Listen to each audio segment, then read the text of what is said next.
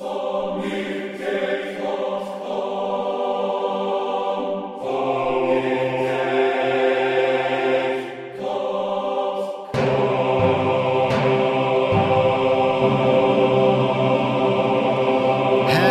everybody. Welcome to Sonic Talk number 257, uh, recording today on Wednesday, the 29th of February. This is a leap year Wednesday, and I've been looking it up. It's going to be not until the 2040 that we get another opportunity to have such a splendiferous and uh, unusual recording and, uh, well, such an occasion as this. So I'd just like to say, you know, we are we are. I'm honoured to be joined by my two part- participants, uh, who I will switch to here. There's Gaz Williams and Dave Spiers. There we go. Uh, we'll we'll start with um, with you, Dave, because we haven't had you for a little while. How are you doing, Dave Spiers, G4Software.com, and uh, there right. he is.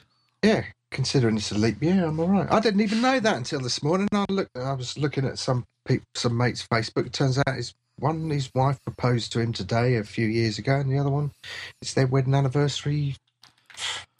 So there you go. Really. Yeah, thought it So- was quite interesting. I was trying to figure out whether there are any other exciting um, moments uh, in you know in terms of uh, leap yearness, but I couldn't really I couldn't really get anything all that exciting. I think the best I could manage was um, uh, Sir James Wilson, the Feb, the the uh, Premier of Tasmania, 1812 to 1880, both was born and died on February the 29th, which I suppose is a pretty uh, it's a pretty amazing. Um, assumption, isn't it? Really, I mean that that's that's not something that's likely to happen Yeah, very often. In fact, he's the only person that we could find. I'm struggling here. Gaz, Gaz Williams, songsurgeon.co.uk. Let's give you a lower third there. Ah. How are you? Yeah, good. I'm uh, actually really happy and excited at the moment. I, uh, s- I've had a really wonderful thing today. I can't talk about it. Hopefully, I can talk about it next week. I really hope I can. It's like the biggest thing in my career to date. So, um, really exciting. Really, really exciting. It's just at the nick of time as well. So, um, I'm thrilled to bits. So, I'll talk about that. I hope I can talk about it next week. I need to Oh find out wow! just the, the politics of that. I'm already condemning it somewhat by Yeah, talking no, about just- it in just- this vague way, but I, um, I know the feeling. Uh, that happens to me all the time. In fact, uh, Yeah. I can't think of the last time I talked to something and it actually came true. yeah. But but I'm sure it's different for you. Oh, I'm, I'm so excited, Nick. It's such a it's such a good one. Um, so uh, I'll t- yeah, hopefully I can I can announce it next week or certainly soon anyway. Brilliant, brilliant. Okay, well, we'll look forward to that. Um, anyway, let's get back to there. Let me see. Um, um, no, I'm just making sure what we got. Ah, this this was quite cool. I think I'll play this now.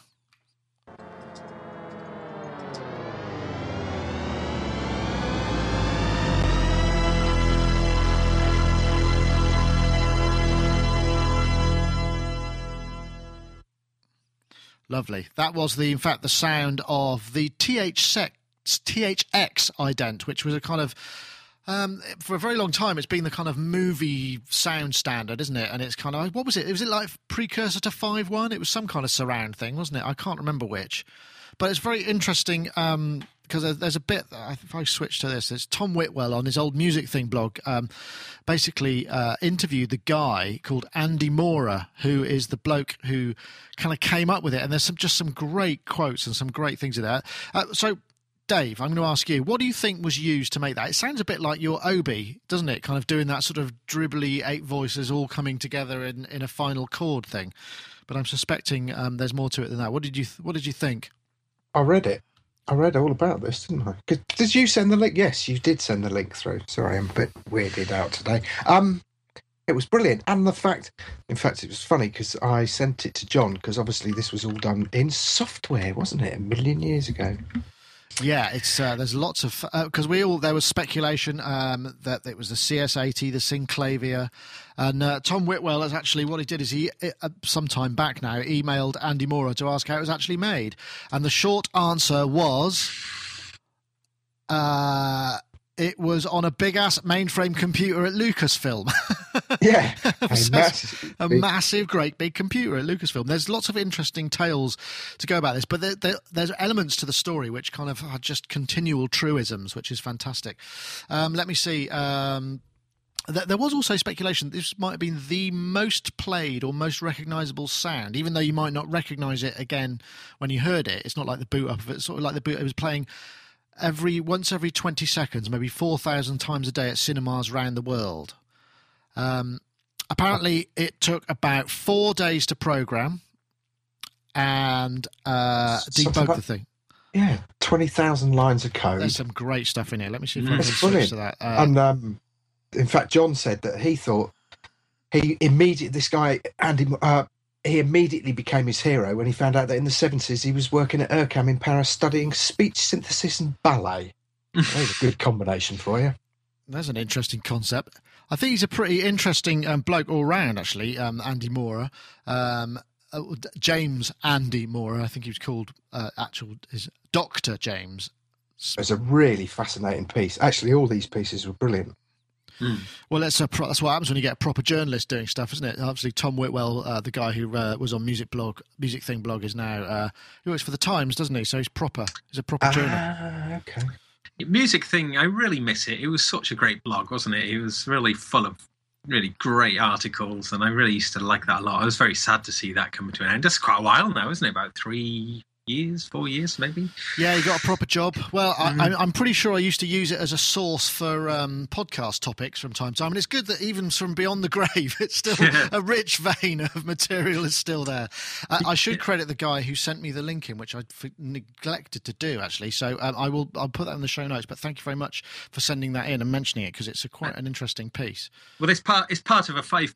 There's five articles, isn't there? All about sort of mini, mini little pieces of identifiable music, and all all five entries are well worth a read. Ah, well, we- we'll check that. Uh, yes, what does it say? The score consists of about 20,000 lines of code. The output pro- uh, of this program is not the sound itself, but the sequence parameters that drives the oscillators on the audio. Uh, the ASP machine. Uh, that's 20,000 lines of code produces about 250,000 lines of statement in of the set form set frequency oscillator X to Y hertz and um, he got them all sort of drifting up. There's some brilliant tales of this. Um, some months after, what was it? He said uh, we went to sync the sound up with the video, which I hadn't seen yet because he was told just to kind of make something that kind of came out of nowhere. And we discovered the timings were all different. Quelle surprise! You know, that's one of those sound design things.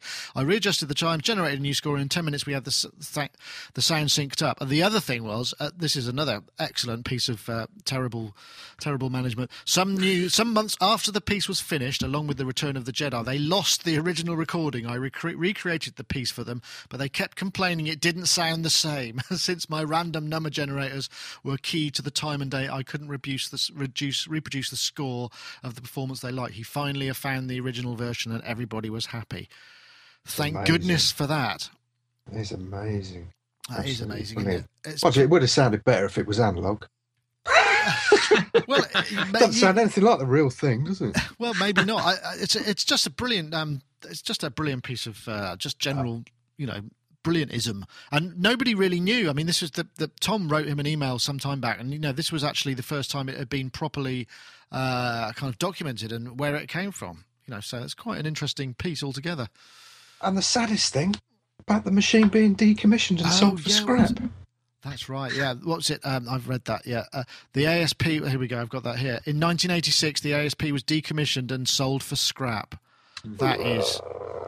I mean, it's got everything right there, hasn't it? It's got you know obsolete technology, um, difficult directors who don't explain what they want properly and didn't give you the right timings or the right edit to work to. It's got you know it's got a little bit of everything in there, hasn't it? Really, it's perfect.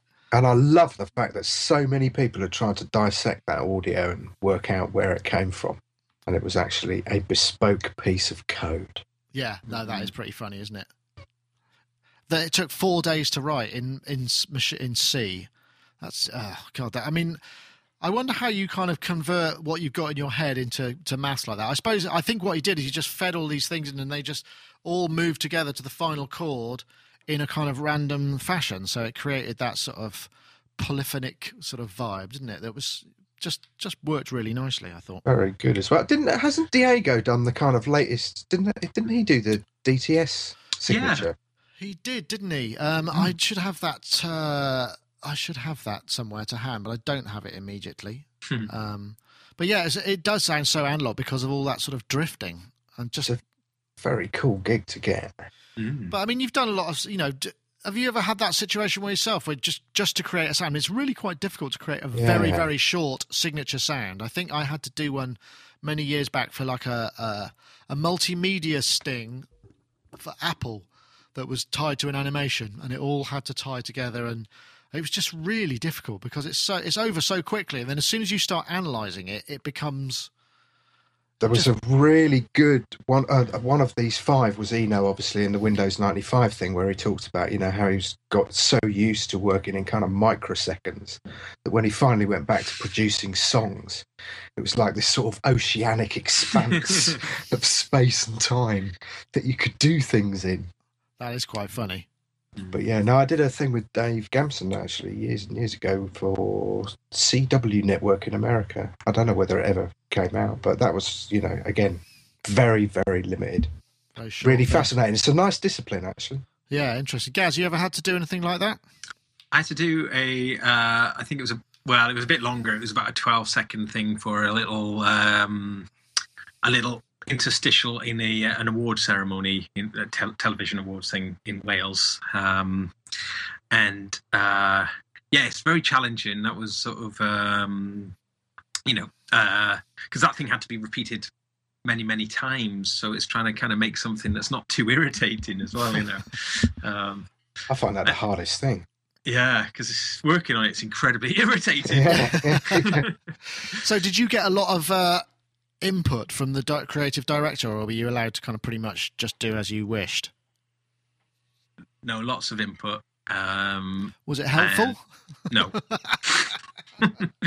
because you know they want all this all these they're throwing all these adjectives at you and sort of you know uh, how how can you translate that into sort of a few bleeps and bloops you know it's um well yeah it's kind of helpful in a way it's giving you a little bit of a um an area to work within. Um but i made many many many of them before they accepted one really sort of uh, uh or lots and lots of revisions of it. Um and uh yeah uh i haven't got it now i'd play it to you otherwise yeah, I don't know what happened to mine. I mean, I, you know, I've tried to do. I, I think we've probably talked about this before. You know, doing short ones just for little stings and things on you know our front and back end of videos. And there used to be a load of stuff that I used to intersperse in the podcast when I first started editing. That uh, uh, uh, Simon Power from MeonSound.com, um, brilliant sound designer. He did a lot of uh, he did all the uh, top twenty videos, uh, the top twenty synths, and all that kind of stuff. And he presented. He does a lot of things for radio, and so he gave me all these little edit and snippets, and I used to put them liberally in amongst the show. And then it, when I realised it was taking me so long to edit every night, I just thought, you know what? I'll just rely on my raw, well, my panel's raw charisma to keep the whole thing going. It doesn't need that sort of commercial radio edit, does it? No, they said. Certainly doesn't. anyway, that was um, something from the Music Thing blog. I will try and remember who. Uh, I'll, I'll dig it out. Um, who who sent it in because I much appreciate that. And uh, as ever, if anybody's got any topics they'd like us to take a look at, or just things that we wanted to bring to attention, just drop us an email or Twitter or anything like that, and we'll uh, we'll endeavour to get it in the show. Because um, frankly, I'm struggling for topics sometimes, so it's always good to have uh, have more things lying around that we can use. Definitely. Um, ah, let's see. Oh, this is this this looks interesting too.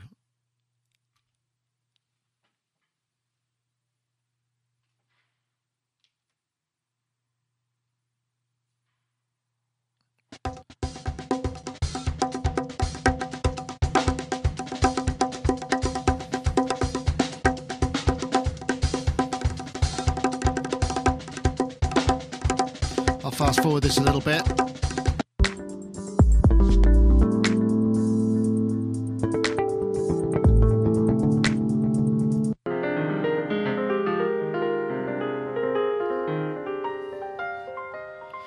It's great that. This is something called Pulse Controller. And what is this little piezoelectric pickup, uh, which you can see here, um, which is like, it looks a bit like um, the end of a stethoscope and a bit of software that translates the triggering and sets the sensitivity and turns it into kind of what you want to send. And you can send all sorts of things like um, uh, fixed notes or random notes in various scales, uh, all sorts of presets, and you can cho- and note lengths, and it just and it's a brilliant little demo. And it just struck me because you know always tapping on tables and fiddling about and stuff. And it's what a bloody brilliant idea. It reminds me a little bit of that Korg, the little Korg mini wave, wave drum mini, but sort of more useful because it just goes straight to MIDI.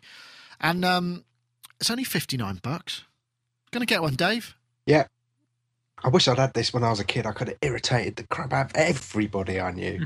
that whole drummer syndrome, tapping everything on the table to your point where your parents are going, Will you please stop that? Uh, this would have been even better because it made a noise. Well, you uh, probably yes, would I have been like able to have your headphones, wouldn't you? But yeah, it's good, isn't it? I really, really, really like this. In fact, I, as soon as I saw it, I was like, "Ah, really clever." I'm not entirely sure how did that melodic stuff work. Well, I, if I look, if you sh- look here, um, I'll try and uh, get that. Uh, well, you can't see that, but there is actually a uh, note generation. It enables you to set a fixed MIDI note.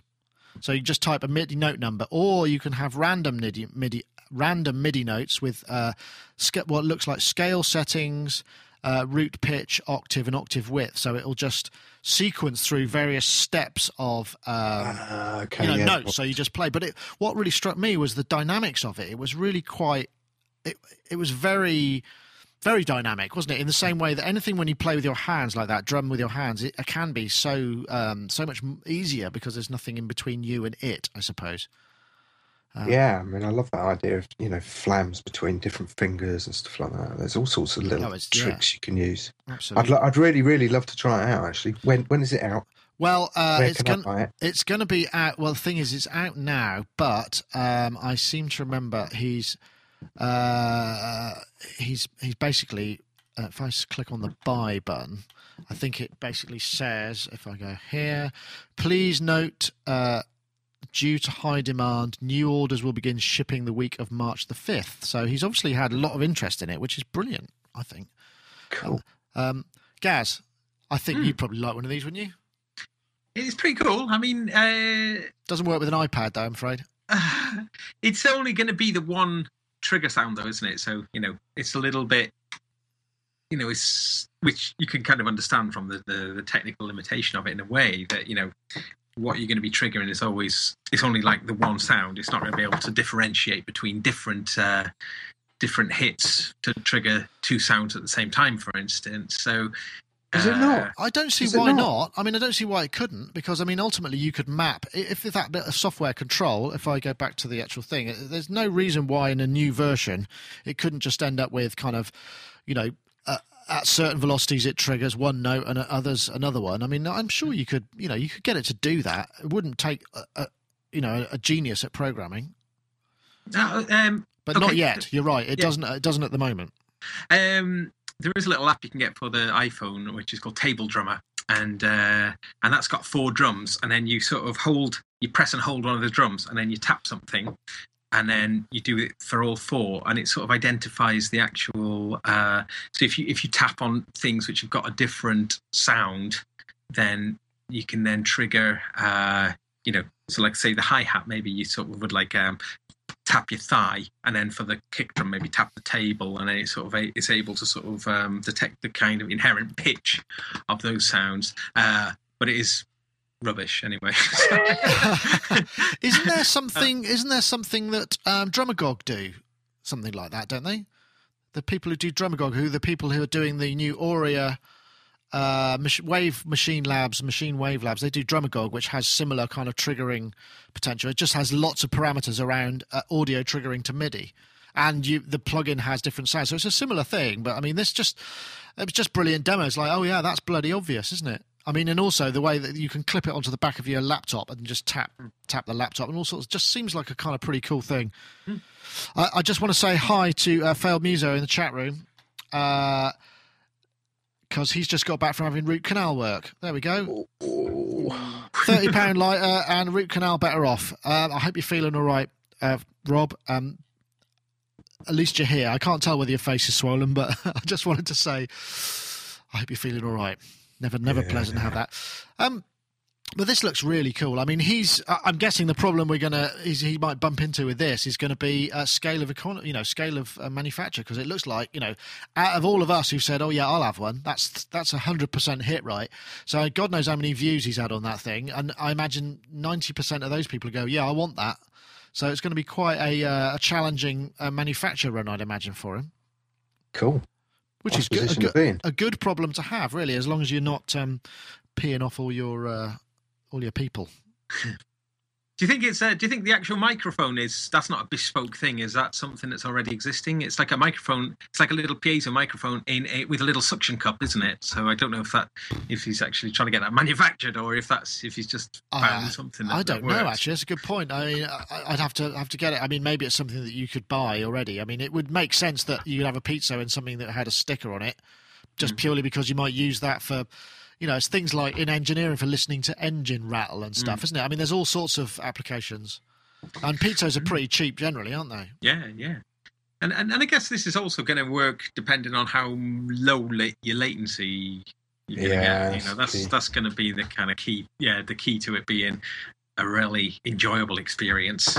So it's got to be, you know, kind of Yeah, Nice no, well, that's true. Uh, it based in sort of Max MSP translation, which always makes Mhm. you think, ooh, but I mean, it may, you know, may not be that much of a problem. But that means it's at the moment it's only Mac, um, Mm. which is a shame. But uh, I think we might be able to, you know, obviously if he sells more than he expected, then Mm. maybe that's something that could be worked on. Because I'm sure the, the, the, the inherent software device Yeah. in it is not going to be that hard. It's just transmitting, you know, dynamic to velocity, and then the rest is translation.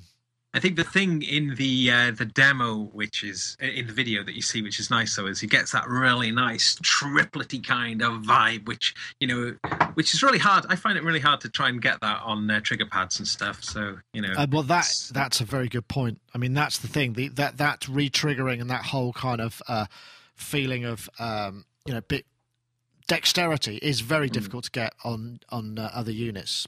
So yeah. Yeah. it'd be interesting to see. I mean, I don't know what he was running it on. You know, maybe it was a kind of you know twelve core Mac Pro or something. I don't know.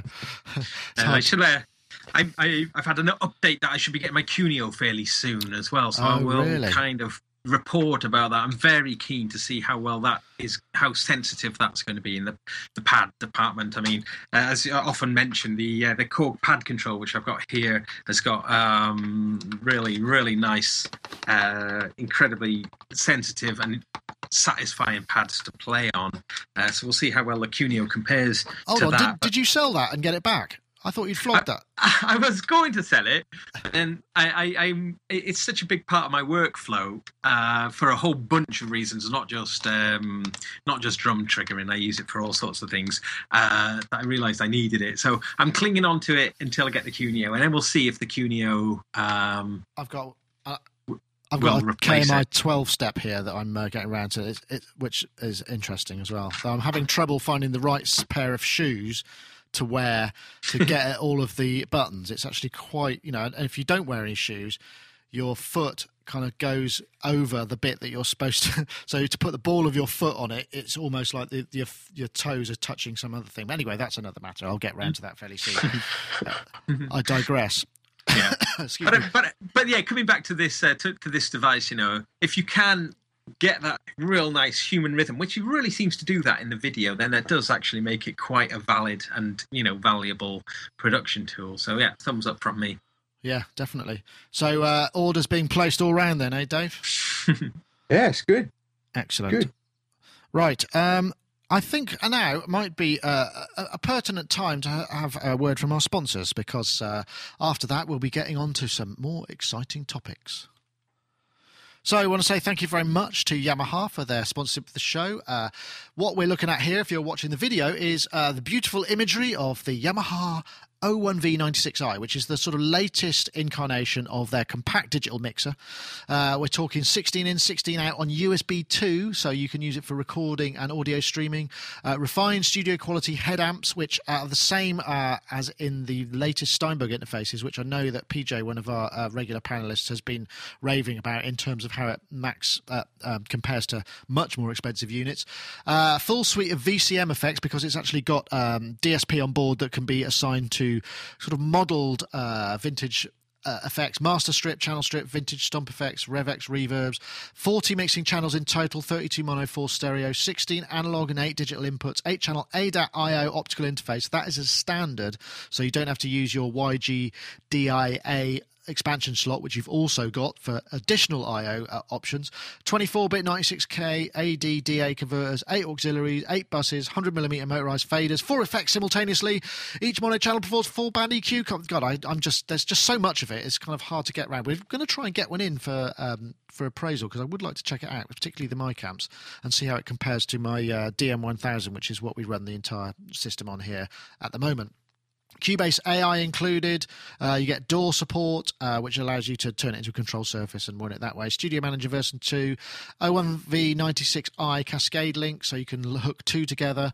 Um, we've created a special URL, which if you're watching the video, you'll be able to see at the bottom, which is uh, bit.ly, so it's a bit.ly URL slash 01V96i, and that'll take you straight through to the product page where you can check it out. But do go to a Yamaha store and tell them we sent you, and then this this will all get back to them, and it'll just make us look great.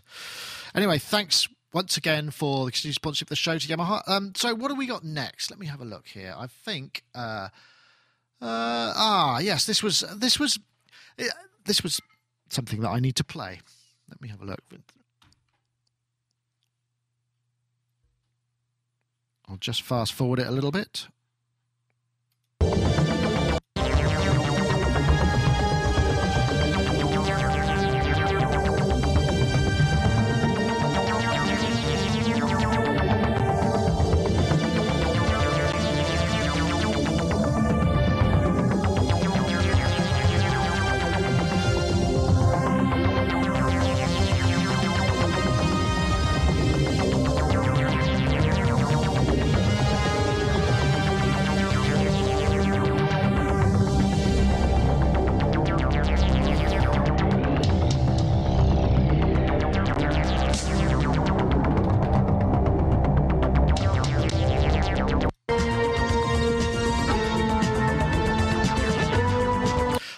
All, but uh, that was a blend between uh, Donna Summer, obviously, uh, well, it started off with Van Vangelis' theme of Blade Runner and uh, Blade Runner theme, 1982 uh, and then uh, merged with "I Feel Love," uh, which uh, I just I found this fantastic picture, which I just have to show, which is uh, Donna Summer and um, Giorgio Moroder. Giorgio Moroder looks incredibly lecherous and very pleased with himself, but Donna Summer looks absolutely disco-tastically gorgeous. So that's why. But I just wanted to play that. But uh, this was kind of fun. And I, I um, so anyway, yes, that was 1977. I feel, Love, and they are remarkably similar in terms of uh, structure. And that was a pretty good rendition there um, by someone called Flame Top Fred, uh, uploaded on February the 20th.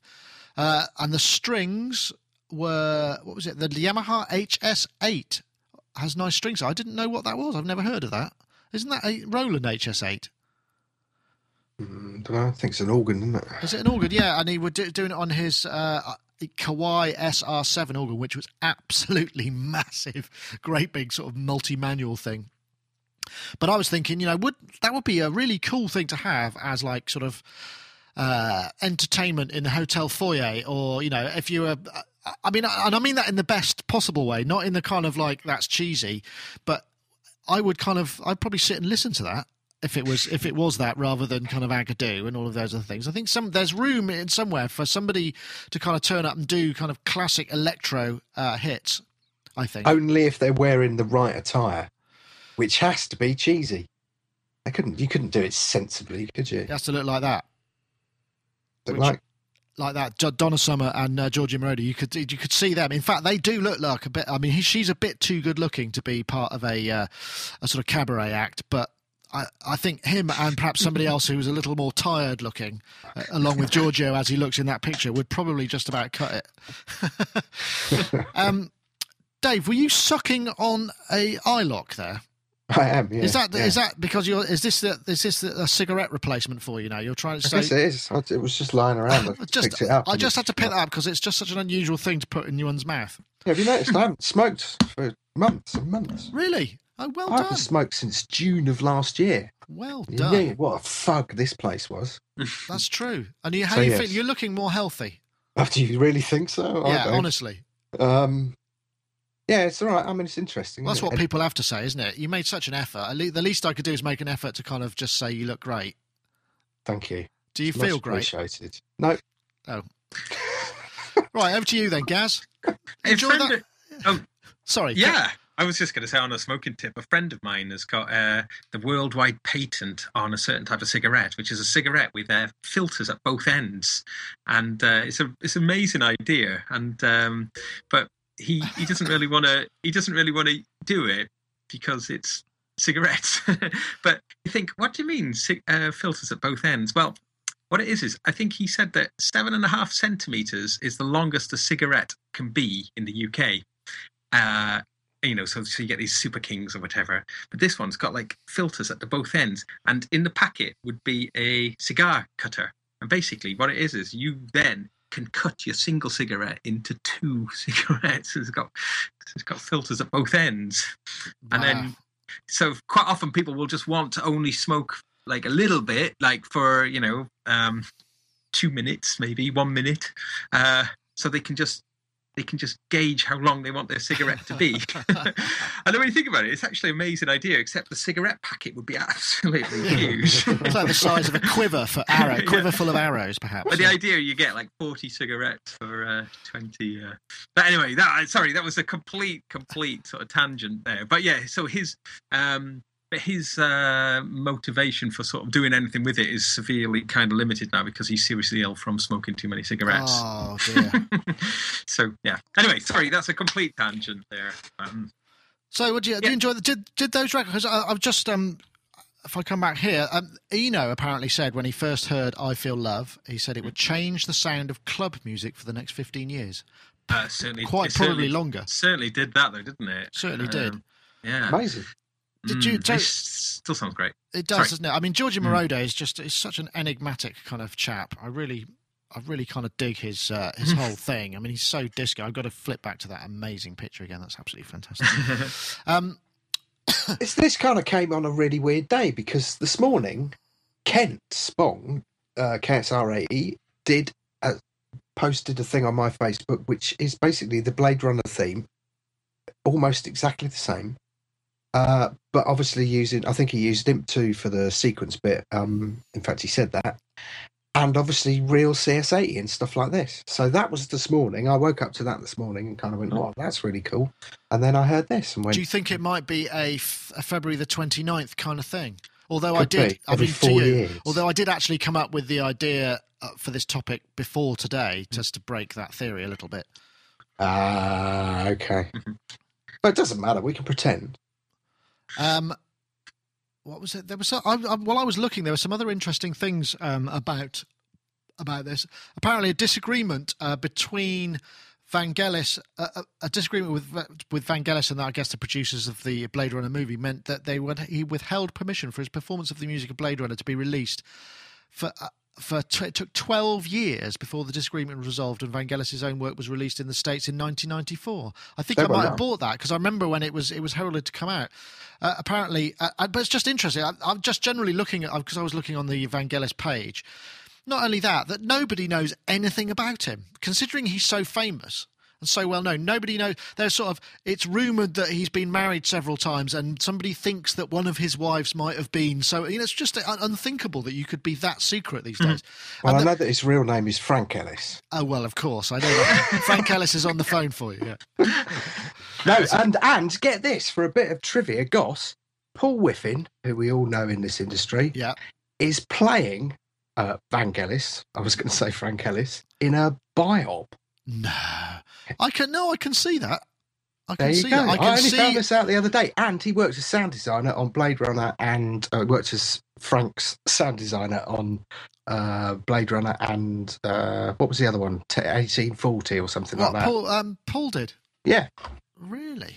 There you go. I can see him being um, being, you know, with the old. Uh, the ruffles and everything. I could see him looking good in that. But did you know it's not known to this day, it's not known where Vangelis generally lives.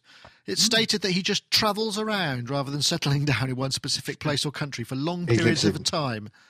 He lives in Albedo, six points, whatever it is. As no, hob- and as a hobby, he enjoys painting. His first art exhibition toured South America in 2005. Ah. I my favourite Vangelis sort of fact is the band he was in before he was uh, Aphrodite's Child. Yes, Aphrodite's Child, and, and like the brilliant uh, Four Horsemen. Now that's amazing, uh, so good. And then and the fact that Demis Roussos was the lead singer and bass player of that band, and were really kind of cool underground psychedelic prog sort of band. Wow. And uh, you know, and then you know, because I heard like that is it U La Paloma Blanca with Demis Roussos. You know, he I mean he was like the ultimate cheesemonger, wasn't he, in the seventies? You know, and um, Yeah. you know, to kind of go from those, Cheesemonger and Hanky Dabber. I remember though the whole Blade Runner thing because like there were loads of sort of it wasn't released for years as you said, and there were loads of kind of fake versions came out. Do you remember that jazz funk trio or duo called Morrissey Mullen? Um, They the- even had a hit called Blade Runner. well, apparently, because he's the sax player on the track, isn't he? Ah, the- well, the, apparently the new American Orchestra. Uh, th- th- they said well, instead of it being released, they, they hired a group of musicians dubbed the New American Orchestra to record the official LP that was released at the time. so they just basically put together like a top of the pops group, yeah, you know, in the style of, and, and released that as the soundtrack, which was just must have been quite um, an interesting one, seeing as half the instruments that were uh, required to make it would have been extremely difficult to source. I would have thought. unbelievable. I remember buying a sort of fake version and thinking this just sounds horrible, like those Top of the Pops albums. Yeah, used to get on the cheap and then go, that's that's not them. yeah, That sounds yeah. like my nan on a on a Bontempi.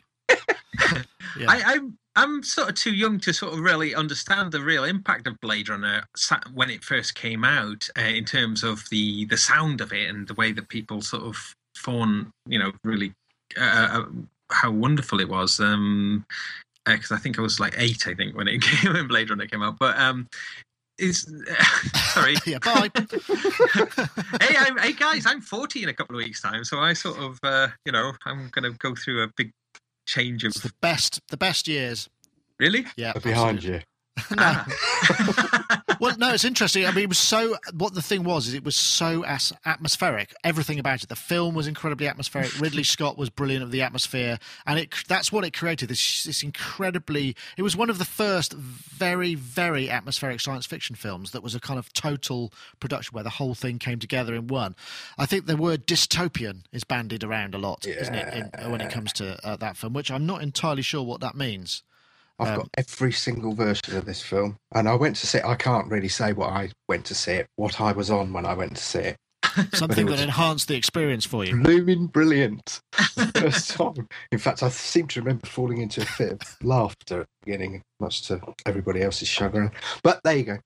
Mm. But yeah, no, I've got every single version of it. I love it absolutely. It's one of my top fave films. Because there's a fairly recent version of it, isn't there, with a, uh, with the 5.1 surround sort of and the director's edit. Uh, Yeah, yeah, the director's cut. Ridley Scott, incidentally, just did a really uh, recently did a brilliant thing called Life in a Day, which was uh, I think it was twenty fourth of July, a couple Mm. of years ago. But I mean, again, absolutely beautifully edited. Did did the Peter Gabriel clip make it into that? I haven't seen the, the finished thing. I of don't him, know. him singing a note. Well, 'cause my I've friend- seen it all because it's like an hour and a hour and a half long or something. Oh, I didn't know anything about that. Very I, d- cool. I did hear um, the other day um, some of the Peter Gabriel orchestral album, which I, you know, read uh, just seen snippets of in the in the press, and people were sort of going, "No, that's rubbish." I thought it sounded absolutely amazing. Have you heard it? Some Yeah. amazing arrangements and really Scratch. interesting uses of. Uh, perhaps we'll talk about that on a, on a. I, I was hoping, in fact, because. Um, Obviously, he's not far from the up from here, and uh, Rich uh, D- uh, Chappell, his main man, the guy who kind of does all his engineering and kind of produces or co-produces or production assistant. I'm not sure his exact role. He's kind of his Mister Fix It. He's the wolf to Gabriel's um, uh, kind of um, what's the word um, uh, Lamb. lamb. No, not lamb. Uh, John Travolta character. That's what I mean. Well, well, I heard, that, that album was called Scratch My Back, and he was doing lots of covers of other people's songs. Oh, I didn't hear the, that part. And, and the idea being that called Scratch My Back, you know, I'll, you scratch my back, I'll scratch yours kind of thing, uh, expecting it people to then do cover versions of his songs. And I think there's only two people who've actually take, you know, who he's Ah. covered who've actually sort of done his songs. So they were going to release an album of the other people doing his songs. I think there's uh, been another one since then of his of one of him doing his own. I think of him yeah he that was it there's the most recent one of is him going back and doing Yeah. the same sort of treatment which i think he was hoping other people would have done but uh, Well, so no, was, I thought it was pretty good. Anyway, um, uh, I forgot what I was going to say now. It's gone, but it doesn't matter. That was still, I think that was interesting. Gaz, carry on. Right, I just noticed someone in the chat rooms mentioning that uh, Cubase 6.5. They're wondering if we've talked about that. We haven't. It's only literally just come on. Uh, it's today, hasn't it? The, the announcement of 6.5 Cubase. Uh, Dave's looking r- very excited about that. Um, oh yeah, uh, you have you have you updated to it? Yeah, I've just gone to version six, but I can't seem to get onto six point five yet. So I think uh, I don't know if the servers are overloaded, but um, it looks like they've um, stolen Logic's kind of quick swipe function for their uh, comping, which I always thought was Logic's one and only good feature. Um, don't start again. sorry, sorry, sorry. Um, but uh, uh but how, how are you getting on with the Cubase six though? I mean, because you came to it from four, didn't you? We got yeah, I mean, I used Cubase for years and years and years and years and years and years. Uh, I dumped it um, a couple of years ago because I just got sick of the whole kind of um, dongle business. That's my main kind of beef I've got with Cubase. Because um, uh, I do a lot of remote work and I just really hate the idea that you lose your dongle and you have to buy the software again, even if you could be registered with them and whatever. Um, it just seems to be just you know, and then I'd be locked out of all my projects, and it's just too it's just too big a kind of thing. I know other other software uses dongles or whatever, but a lot of the kind of DAWs have abandoned the dongle as being a little bit kind of um, it's a bit punishing to the end user. yeah, quite right too dongle. Um, so yeah, I kind of was hoping that they would drop the dongle, or at least do what um, I know some companies let you do like the eSoft dongle. Uh, dongle. I know that uh, the Arturia ones let you sort of install it to a virtual dongle that's tied to the hardware of the particular computer. Uh, I mean, that would be fine, you know. So if I've just had it on my laptop, and then, um, but you see, now I've damaged my laptop, my brand new oh, MacBook, and I've burnt out two of my USB ports on there. So, um, you know, yes, I know. I, I, you should I, be able to get that replaced. I mean, it's under warranty. Take it. They should be able to just swap it out. Oh no, have I started? No, all right, okay. Let's not. Well, I did this thing. I put the SSD drive in my in my computer. I took out the optical drive. I did this thing uh, where I, ah. and that actually voids my warranty. So I'm sort of. Uh, Can't I've, you just um, put the drive back in again and pretend you haven't voided your warranty? What happened when they burnt my USB drive? I had this data disk in there. I ripped the drive apart out of annoyance. I mean, it was five o'clock in the morning and I was in a bad mood.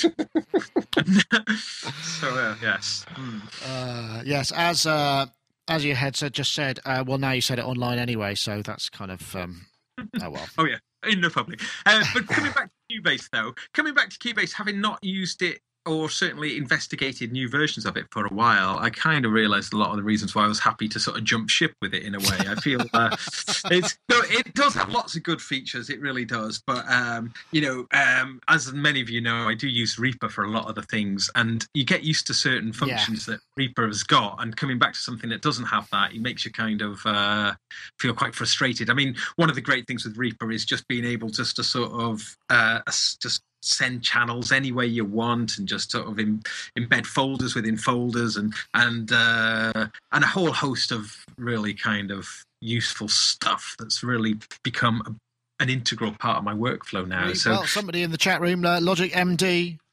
says Reaper rocks, woot woot woot. so there's somebody with you there, and with a name yeah. like Logic MD, I mean, you know, what more can you say? But I mean, you know, Reaper isn't perfect either in the way that it's no. still got kind of. Well, the, the thing the thing that I find with Reaper, I generally get it, but uh, there's a barrier because I go there and I think I need to do that, and it's like I just don't know how to do it, so I go back to Logic, which I know better. You know, it's, yeah. it's down. To, those are the issues that you get with a lot of these things, isn't it? You yeah, it's true. It's true. It's like, um, I need to do this now. Oh, I can't. I'll have to do it another way. The only I'll tell you the only thing that's really really annoying me is um, I had to install AutoMap for something, and now all my DAWs apart from Reaper go through this ridiculously long, convoluted automap boot up that I don't seem to be able to get rid of, and I must I must sort of spend some time on getting it off the system because I don't use it. So um, I've had the same problem, and it is a it, um, you know I think automap, you know, it promised. I mean, I, I had like the SL. Well, the, the new uh, the new version is good. Um, it's just I don't use it, so uh, it just right. it just gets in the way of my boot up, which is a bit annoying. You know, I like I want it to be now, fast, hmm. as we know. Yes, uh, the the big news with Reaper right now is uh, just in the pre-release version, it does have OSC support, so that is actually Ah. very exciting. From Finally, because uh, it didn't really, it wasn't very good on the control surface stuff up to then. Was it? No, no, because that was always having to rely on. I think. Uh, well, I think they. I, I'm not entirely sure, but um, I mean, I've got various kind of control surfaces which work in Reaper, but in a very sort of uh, perfunctory way, really. Um, so at least now with OSC, it does kind of open the doors to a whole bunch of sort of uh, being able to develop lots of things for it, which I'm uh, I'm currently doing actually. So I'm, I'm I'm really exploring exploring aspects of that. Uh, so that's that's quite cool. But uh, yeah, just just to return back to Cubase though, uh, and looking at the features, the new features in version 6.5, there is a couple of uh, synthesizers. Um, there's one called uh, let's have a look, Retrologue. Uh, and there's another one called uh, Pad Shop, which is like some sort Sorry? of granular Pad shop. Yeah, which is like a granular synthesis uh, kind of thing. Um, and I don't know if anyone else has tried them. I was quite underwhelmed with the, the synths that have been in the, the last few versions of Cubase. They a bit dark, a bit dreary to kind of work with. I don't know. Um, these ones, I mean, and also a little bit odd. Whereas the new one here, this Retrologue, looks pretty standard, sort of uh, kind of analog synth styly, uh, and the the, the pad shop looks pretty cool. Looks pretty cool. Looks like it, it might be able to do some groovy stuff. And there's a bunch of new plugins, and there's the guitar VST amp rack, which looks quite good. Um, that is supposed to be pretty good, actually, isn't it? The, Hmm. the VST Amp, right? Uh, That's one Yeah. thing that they've. Uh, yeah so uh, i shall try this out um but you know i mean i guess you know they've uh it, it's 6.5 this is a free update for people who've got version 6 so i guess it's represents pretty good value for money in that respect you know or well, it's always nice to have a major update. I mean, I mean, it used to be the day when I would kind of be quite excited by store updates because I'd be thinking, oh, now it'll do loads, but now I, I don't really care. but that's probably because I'm not working, so uh, it's not so important to me. yeah I don't know, Um, Dave. Does any of this mean anything to you? I mean, is there does it does it change anything for, as far as you know plugins goes from support and what have you, or should it all be pretty much straightforward sail, plain sailing, and all that kind of thing? Never use the word plain sailing. Okay. Uh, when it comes to an update, I don't know. I mean, obviously, we'll have to. You know, we. I- I have to say, we. I only use Cubase for testing, and inevitably, there's something at some point during some update. I did see a really fantastic quote yesterday. Was it? It wasn't to do with Cubase. It was to do with Apple and their what's it called, Billy Goat Mountain Lion. Billy Goat Gruff. I think they should do Billy Goat Gruff. Uh-uh, oh shouldn't they do they, Well, They could do- somebody said they should port out. ev- They should be made to port out every single audio. This is a developer who will remain nameless, but it, they should. Apple should be made to port out every single one of their effects and instruments as audio units, and then be forced to update them just to see if they can keep up with their own updates. they? Hmm. I think we should also start a plan so that anything to do with the, the net, let's forget Mountain Lion, we'll have uh, Mountain Goat or Billy Goat, and then every single kind of new feature can have some kind of uh, reference to the. Uh, uh, the bridge, the troll, uh, trip trapping, trapping, you know, all that. And we could just uh, see if we can get it in. I think that's a challenge to the people at Apple to kind of name things humorously in that sense. Um, one thing about Cubase, which is worth mentioning, is the new version rather, is that it's got uh, direct support for SoundCloud built in. Which I think the reason why I wanted to mention that is it does actually kind of uh, show that SoundCloud has really has completely established itself as the de facto kind of um, you know music audio based web you know sharing facility really um you know after many years of just being in the background you know uh i think everyone you know the, it, its support is pretty wide now isn't it you know and just being able to have you know single click sort of upload to to Yeah. You know uh, to soundcloud sort of built in just taking out that extra layer of Well, I'm, to do- I, we now have, in fact, thanks to Th- SoundCloud, we now have a you know premium podcast account with XML feeds and everything that's Mhm. it'll work with iTunes. I'm just waiting for them to uh, come up with a, a way that I can import all the previous versions of Sonic Talk. Mm. the, the the last one you you have to hand code it, and to be honest, the thought of uploading 257 um, uh, podcasts and notes and and tagging it all didn't really appeal to me as a kind of uh, something I would want to do of an evening. But I'm hoping that, that we can just take an RSS feed and then just pull it all in, and I can add apply text. So please, SoundCloud, I'm very happy you give me the account, but now can I actually use it? Because I, I can't obviously use it. I've already said this, haven't I? I think if I start using it, then all the previous versions, all the previous episodes will not be in the RSS feed, which will be useless. Uh, so uh, also now uh, FLAC native FLAC support, so you can actually record to FLAC internally, and I think is it about sixty percent saving of. Uh, Uh, does that is that any hit on? Uh. I wonder if that's a hit on performance because it's got a. hmm, I wonder, or whether I wonder. Yeah, Oh. I mean Reaper is wonderful in that department. It really lets you record into any format you set, you know, that you want. And uh, WavPack, for instance, which I think isn't a widely used format, but then um, you get a pretty good reduction of um, of uh, space when you use WavPack. Um, I think that's around a similar rate, I think, to Hmm. FLAC. Um, but you know, I guess if you're working with a laptop and you've got limited sort of drive space and doing a lot of uh, a lot of recording, then um, you know, recording to a compressed format, providing that there's not a big CPU hit, I think is very attractive. Yeah, well, it could be. Um, I'm not sure that you know because I mean, hard drive space isn't exactly what you call a premium. It's not premium real estate, is it? I suppose if you didn't want to have it uh, as an external hard drive, I suppose that could be an issue. Hmm. Anyway, um, I was going to say we have we now have uh, there's our last topic. Thanks for dropping that in, by the way, Gaz, because I, I missed that one. So um, thanks for giving us the, the facts there as they came in. Uh, this one was um, this I found really quite interesting, just because of the uh, um, the implications. Now, is it going to work?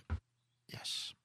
In this video, I'm going to talk about stochastic drum programming, which is like normal step sequencing, but with a twist. So let's go ahead and get this started. So it's running. The little dot shows you where in the pattern it's currently being played. So in normal drum programming, you would set a step. And you can hear that when it's all the way up to green, it hits every time. And the black, of course, is never playing. But if we put it partway in between, you can hear that it only strikes intermittently. So that's the difference, is that you can set it to strike always, to not strike, or to strike some of the time. So that doesn't really sound good. But we can uh, create a pattern. That's it. You can let your imagination run wild. Of course, you're going to want to do it with a much more advanced pattern. So here's an example of something that's a little bit more complex. Now, this was really interesting. I'm not sure if there was enough of that video to actually give us the uh, the full kind of demonstration of how it worked, but. Uh, stochastic or stochastic. We we looked at that before. There was uh, I forget the name of this the uh, software that we did, which is essentially the process that apply, is applied to human input that randomizes it. And as far as drumming goes, I just thought it was brilliant because essentially you can program like a two, a one or two bar beat and just have it randomize around various parameters. And I thought, what a great idea! I mean, I've I've sort of tried to do this in the past with sort of uh, MIDI processing and what have you, and and and mod wheel fade ups for arpeggiators on certain notes and all that sort of thing and just thought great and you can add swing and what have you i did try and download it myself but uh, it needs ios 5 unfortunately um, but i can see that gaz has uh, has already got it i think we're going to have to have this one for the uh, for the uh, sonic touch 9 definitely because it looks Okay. pretty good to me It's pretty good. I have to say, there's some really annoying things about the actual app design. Um, now I'm a real app aficionado. Uh, the thing itself is nice. It's really quick to use, you know, and you know, and you can just just click, just click and drag sort of thing. And and it certainly is a good thing from a multi-touch perspective. Um, a few little irritating things. So it's like if you want to create a new pattern, you have to name the pattern first. And I think anytime things like that happen, it really sort of uh, what do you want to how do you what what do you call a pattern? You know what I mean? I just want to go new pattern and just start working. I yeah don't want exactly to have to sort of engage my brain in naming it. Um, uh, but when you hear it and once it's all going, it is pretty it's pretty groovy. I think it's got um you know, and it's quite a simple idea, and you kind of think, oh, really simple i mean very simple Yeah. interface as you said yeah. Uh, Have you such- have you ever done anything like this yourself? I mean, because obviously to add, add random elements to any kind of programming, because I mean, you know, if you're doing it in a linear kind of DAW, you make a pattern, then you move it along, and you modify it, you move another one, you you just sort of do it that way. With this, is all built into the single pattern. It just seems like a, such a, a brilliantly simple concept for as far as drum goes. Have you, have you ever had? Have you? How do you do variations when you're doing it? You know, outside of using say stochastic or stochastic. the way I've done it is I've I've taken um like in Ableton Live and, and in the, the the session view I've taken many many versions of virtually the same drums um, but with like various slight differences and then just used the kind of the launch facility within Cubase where you can kind uh, sorry within Ableton Live where you can kind of give launch different parameters to each of the different clips so for instance you know you can sort of set uh, so it'll randomly change. It'll play just like a beat from one, and then it'll jump to another one and play a beat from that one. And then when there's slight sort of subtle variations, a few extra beats in some, you, you know, you just set it off, and then it'll just play a completely That's random. not- Yeah, and it's brilliant. That works really well. I've used it's that. quite a lot of work to set up, though. I'd imagine. Uh, well, the way I would do it was using sort of something like uh, the the MIDI like. If I wanted to do sort of just quick, wanting to make it sound like real live drums, I would use something like the MIDI library within uh, EZdrummer, and then in, and, and within EZdrummer, you've got like the same drum beat uh, With on, uh, right. with loads of variations. So I just literally grab them, make a stack of them within the session view, and as and as I say, you can like group select them and then open up the launch uh the launch uh things and set and say set yeah for it to change every beat and for it to change Oh, to a random That's a random one other than itself so Right. so there yeah so when you play it then and it really does it does make it very dynamic and and and you don't get what i call loop schmoop that thing where it's the same drum and it just kind of you know it keeps it kind of It's moving it almost it almost subtle. Dave, um, what's uh, what's your thinking about this? I mean, it looks like a really cool idea, does it not? I mean, it really does kind of seem to be brilliantly, blindingly simple and obvious. Yeah, it's interesting. The uh, interface looks identical to the original iDrum, All right. which I always thought was really cool. Actually, uh, you know, really simple, really intuitive. Uh, yeah, did you guys have obviously covered this on a previous cast that I wasn't in? Oh, sorry, stochastic. Yeah, there was another synthesizer which I forget what it was. It was a couple. Uh, chat room probably remember. Uh, it was just a synthesizer, and I've forgotten what it's called. Available in Mac that was called a, st- and it was basically granular synth with stochastic Uh, or stochastic principles. So they hmm. would you'd get these kind of randomization of various parts on aspects of the sound that would allow it to to kind of evolve in an unusual way. Okay. Yeah, cool. No, I mean certainly drums. I know guys who've been looking at this from a kind of programming angle for years and years and years, and actually it's quite a difficult thing to hone down with drums because either things can the They're either dynamics right or they're wrong, aren't they? Yeah. yeah, yeah. I mean, I do, yeah. I do think. I mean, I use Stylus RMX a lot, and in fact, you can just copy the MIDI file for the slices across to Logic and stuff, and I'll go in and kind of edit little beats and hits and stuff like that. Nine times out of ten, it's dynamics, and they have a lot of variations and stuff. And I have to say, I think out of everything I've tried. I did a thing in uh, it was in seven eight, and I just took this four four pattern and just put it into seven eight, and it was like, whoa, this works. And actually, you can vary the degree of um of you know the kind of subtlety from very subtle to hideously unsubtle. And actually, I think that you know it's one of the things I love about Spectrasonic stuff is that it's very musical. For me, it just seemed to work. But uh, yeah, anything that kind of pushes it a little further and takes that idea is uh, a good thing, especially with drums. man. So is, It- is is that the way that you would have done it uh, up to now, or you do it now? Is using Stylus RMX and then cut, cutting up the, the, the MIDI slices and, and doing it that way? Yeah, I mean, you can grab a piece and you know obviously move it around the grid and just. I mean, I, obviously as a drummer, I understand the subtleties of drumming and. Uh, so I kind of know where to position stuff on the grid and stuff like that, and then overdub stuff and whatnot. Like Gaz said, so you don't get that. What was that phrase you used? Loop. loop schmoop I like that. Loop schmoop. I'm going to use that. But yeah, very Uh, good, very simple. This looked, you know, simple enough. Yeah. It's good. It is good. It, it, it comes with. I mean, I think it costs two pound ninety nine. So I mean, you know, It's cheap, yeah. Uh, I It's think it's three uh, three pounds thirteen or something. I think I, I saw. I was trying to buy it this morning and uh, I couldn't because it said you can't because your iOS device isn't isn't Oh. up. And I and, and I still I've still got this issue where I've got a um, my iPad won't connect to my laptop.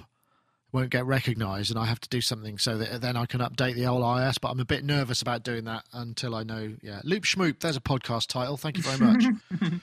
Yeah, um, I just one thing that is pretty cool. The the status, stochastic. As far as I know, st- st- I can't- how do you say stochastic, 'cause that's what he says in the video. Okay, stochastic process is just uh, a, a posh way of saying sort of um, Random. random, yeah. Uh, but you, I, can you see that there? And if I just play You have this, to hold it up at sort of head height because that's roughly where. Yeah. Yeah, and if I was to start that, I've just put the thing on a snare. So the higher it up, the higher up it is, the more likely The higher probability, yeah. yeah, the higher the probability, and then uh, you know, obviously the lower the, and then if it goes all the way up and it becomes green, then it will play every Definitely, time. Yeah. So you know, as, as it starts, Hold So- it up, a bit further up. That's it.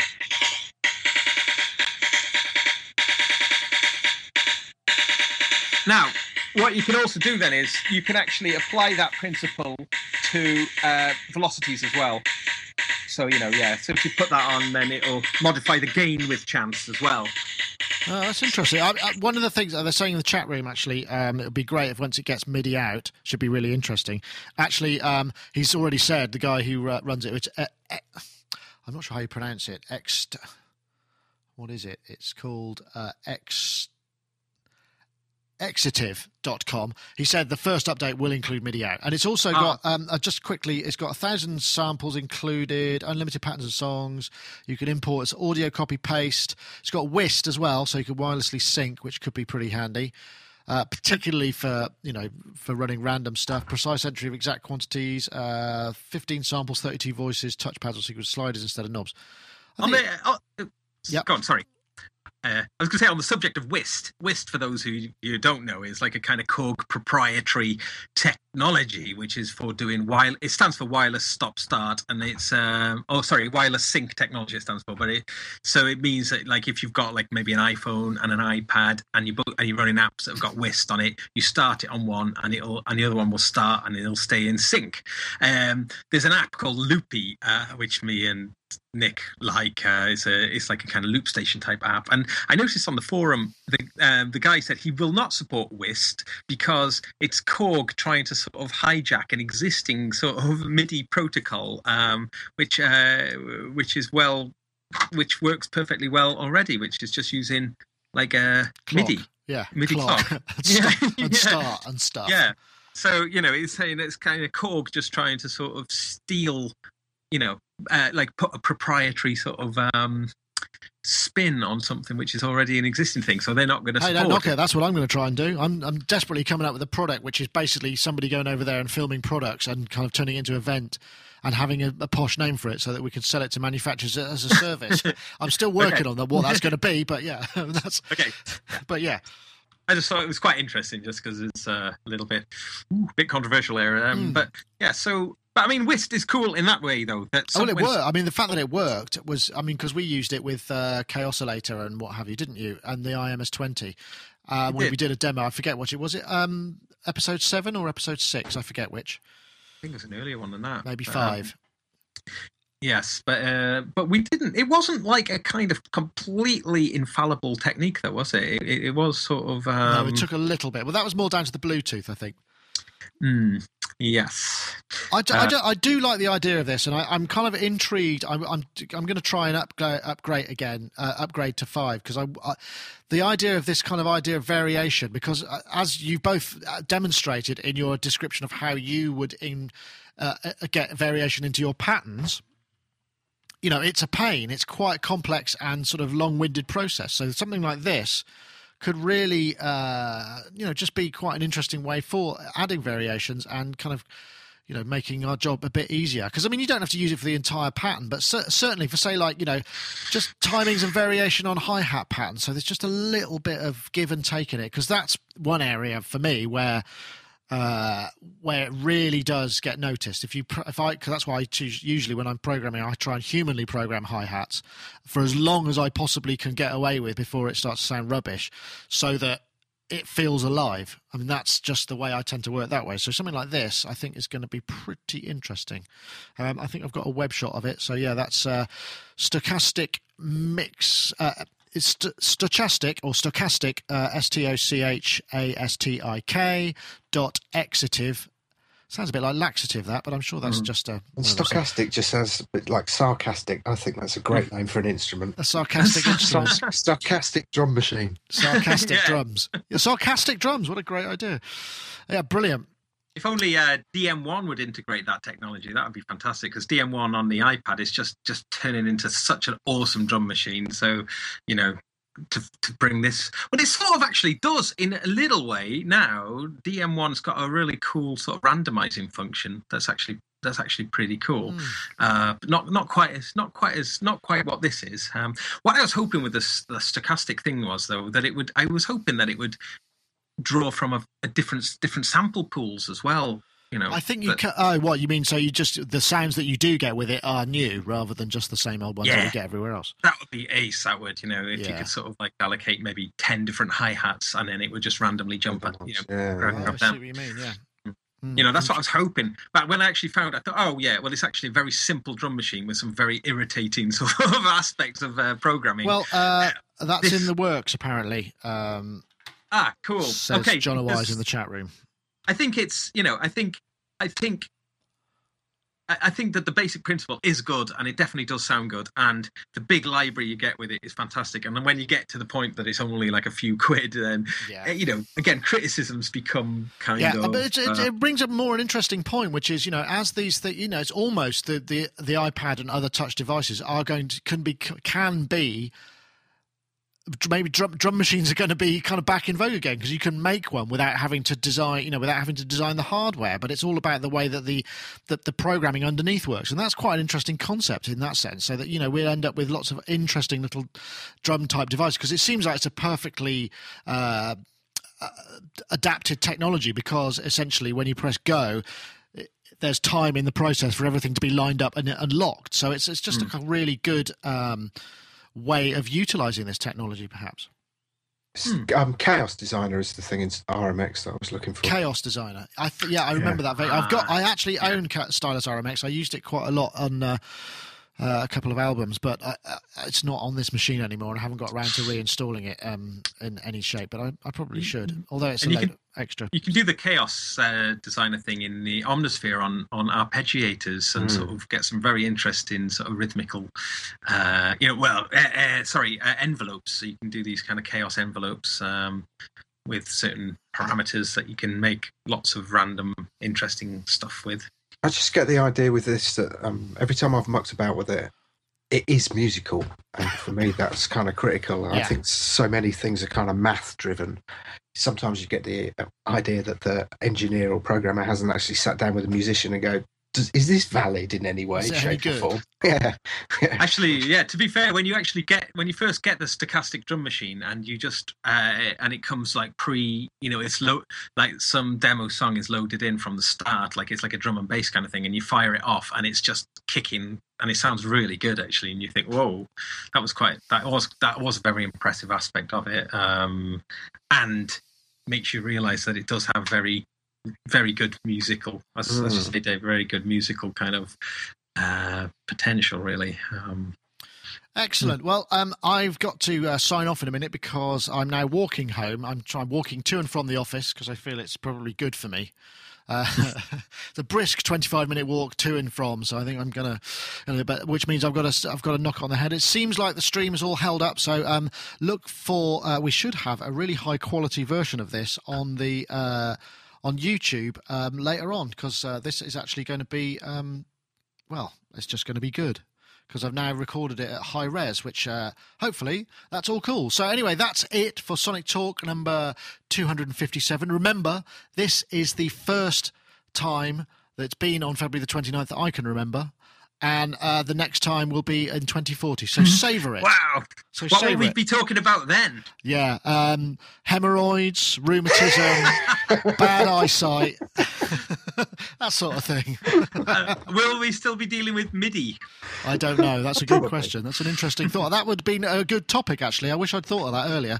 or wish. Oh, anyway, so guys, thank you very much for joining me. Uh, that was Gaz William from SongSurgeon.co.uk, also co-host of uh, the i- uh, the iPad and Music Sonic Touch show that we uh, we do, and also thank you very much to Dave Spiers from GForceSoftware.com. Is right there. Oh, that's me, isn't it? Thank you. Dave Spiers, uh, and um, great to have you back. We've missed you. I know you've been you probably be doing more fun stuff, so that's fair enough. But uh, don't do that again, please. Okay, I'll try not to. Right, cheers then. Thank you very Thank you. much. Uh, it's a wrap. I'm going to finish with this lovely picture of um, Giorgio Moroder.